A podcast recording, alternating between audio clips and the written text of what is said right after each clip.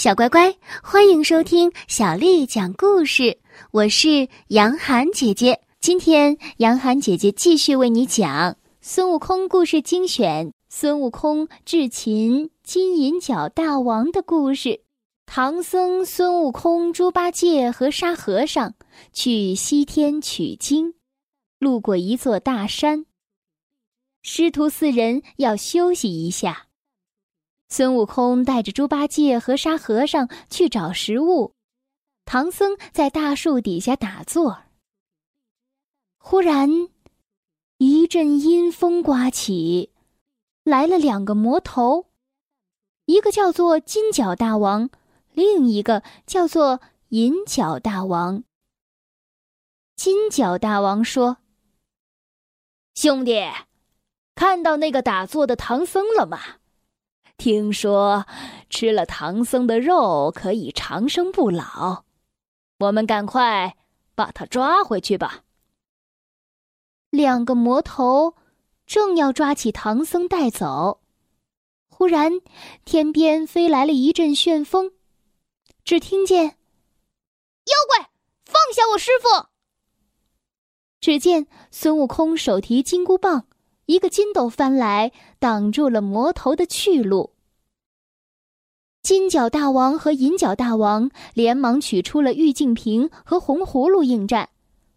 这两个宝物非常的厉害，用它们对准敌人，叫声名字，敌人一答应，马上就会被吸进去，化成脓水。银角大王打不过孙悟空，节节败退。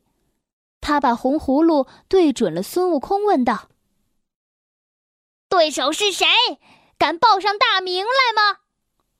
孙悟空暗自思量，说个假名字应该不会怎么样，就故意说了一个假名字。没想到，咻的一声。孙悟空还是被红葫芦吸了进去。孙悟空在红葫芦里想着怎么出去，突然灵机一动，连忙大喊：“哎呀呀！我的身体被融化了！”银角大王听了之后非常的高兴，他想：“哼，大概孙悟空已经被融化了吧。”就把红葫芦打开看一看，里面到底是什么样的。于是他打开了红葫芦。趁这个时候，孙悟空赶紧连声喊了三声“变变变”，变成了一只小虫子飞了出来。而银角大王还不知道呢。孙悟空趁他们不注意，把红葫芦和玉净瓶都用假的替换了。再来到妖精的洞外，引出金角银角大王出来应战。两个大王问道：“你是谁？”孙悟空答道：“我是孙悟空的师兄，孙悟天，我来替师弟报仇。”银角大王不知道自己的红葫芦是假的，就大喊道：“孙悟天！”孙悟空应答，却没有被吸进去。银角大王感觉很奇怪，孙悟空哈哈大笑起来，拿出了真的红葫芦，大喊了一声：“银角大王！”银角大王正在想，这到底是怎么回事随口应了一声：“哎！”就被咻的一声吸了进去。金角大王也不知道玉净瓶被偷了，抓起宝刀就冲过来要和孙悟空大战。孙悟空不慌不忙的拿出了玉净瓶，对准他大叫：“金角大王！”金角大王应声也被自己的宝贝吸了进去。孙悟空打败了金角大王、银角大王之后。唐僧师徒四人又继续上路，到西天取经去了。这，就是孙悟空智擒金银角大王的故事。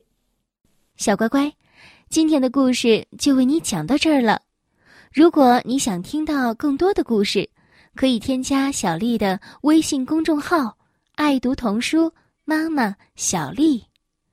接下来又到了我们读诗的时间了。今天我要为你读的是唐朝李白写的《立冬》。立冬，唐·李白。动笔新诗懒写，寒炉美酒时温。醉看墨花月白，恍疑雪满前村。立冬，唐·李白。动笔新诗懒写，寒炉美酒时温。醉看墨花月白。恍疑雪满前村。立冬，唐·李白。动笔新诗懒写，寒炉美酒时温。醉看墨花月白，恍疑雪满前村。小乖乖，晚安。